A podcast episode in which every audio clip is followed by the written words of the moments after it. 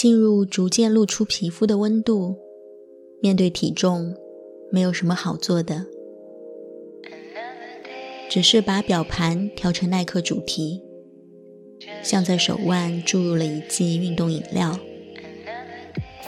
收到了喝水的吨吨桶，流入薄荷茶包，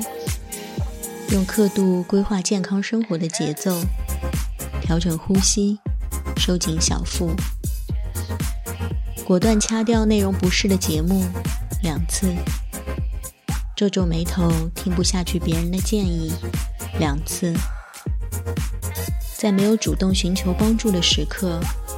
为什么需要所谓前辈和长辈的告诫和指点？结尾还要留一句，你仔细想想是不是？幸好可以暂停，掐断，走开，可以甩甩头，在车里独自大喊一声，或者关掉节目，打开购物软件，买件可爱的水鸟 T 恤来穿。水鸟图案是侧着脸，斜视眼，用不在乎的表情，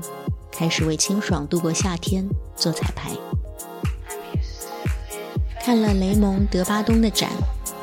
摄影作品和短片。早上十一点开门，十点五十门口就开始排起了队，大多是老人和小学生，拥有在休息日起个大早的自觉。短短十分钟的等待，被突然降温的冷风吹得措手不及，懊悔水鸟 T 恤太早下单，想着等下回家一定要喝杯维 C， 巩固下脆弱的免疫力。最后展览还是让人满足的，法国乡村的光线让彩色照片如同打了背光一样灿烂，比花钱安装的灯箱更明亮，也给了羊群很多无声的镜头。我们就坐在台阶上，早起的人们和影像中的动物四目相望，观看对方无聊的生活。习惯早起，效率总是比自己预期的高，而能力总是比自己预期的再差一些，最后成为能快速解决问题、轻松生活的人，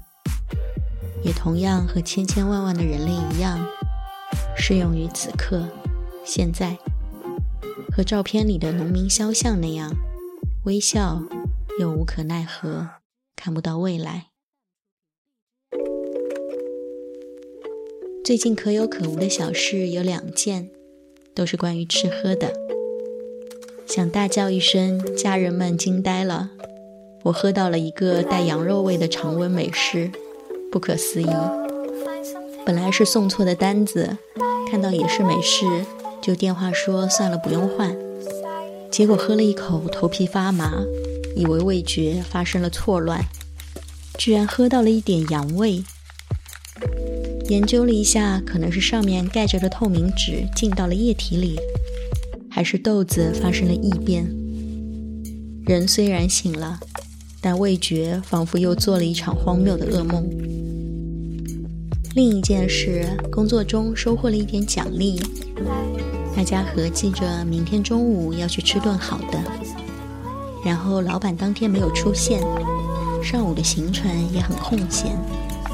连工作群的对话都莫名少了一半。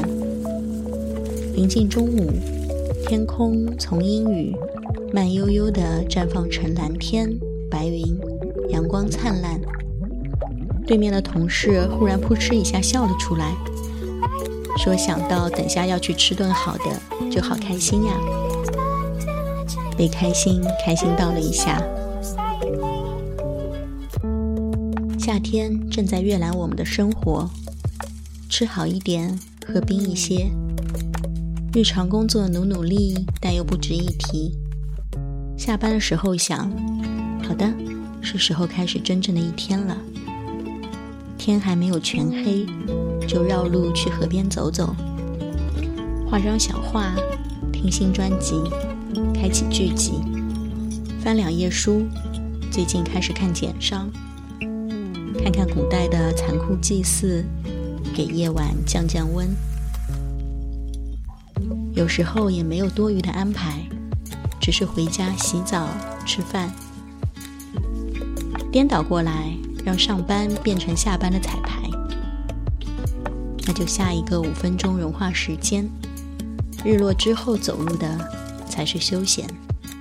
再见。